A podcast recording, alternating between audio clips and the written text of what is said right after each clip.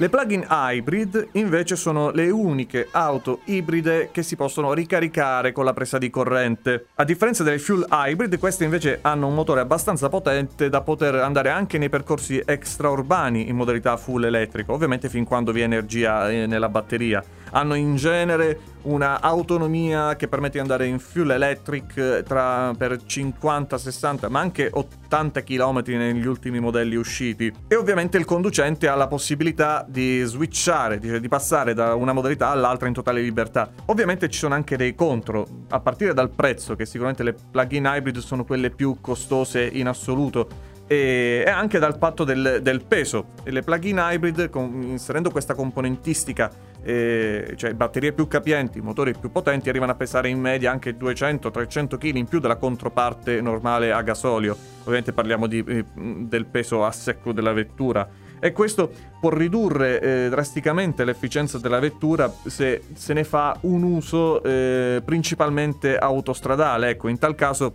bisogna valutare bene se conviene ancora prendere un'auto plug-in hybrid oppure ripiegare su un classico motore a gasolio.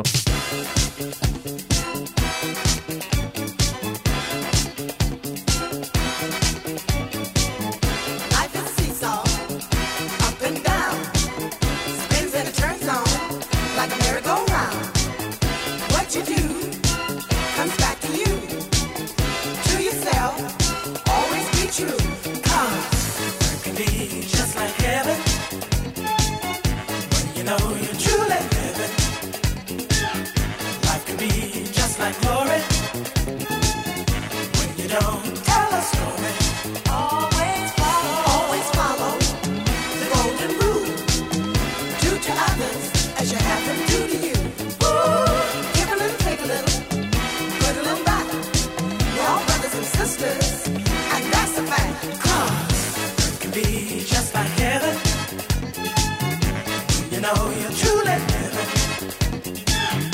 never shall, but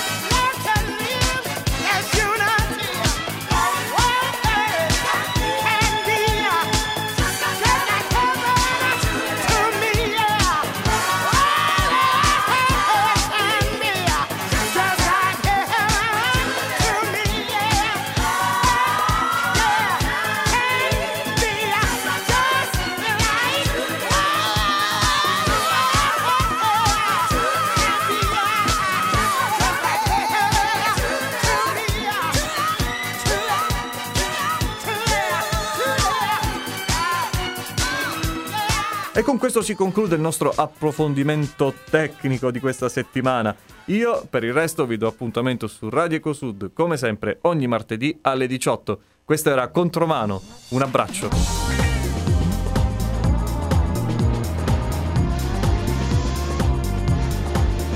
Avete ascoltato Contromano con Sergio Nicolaci.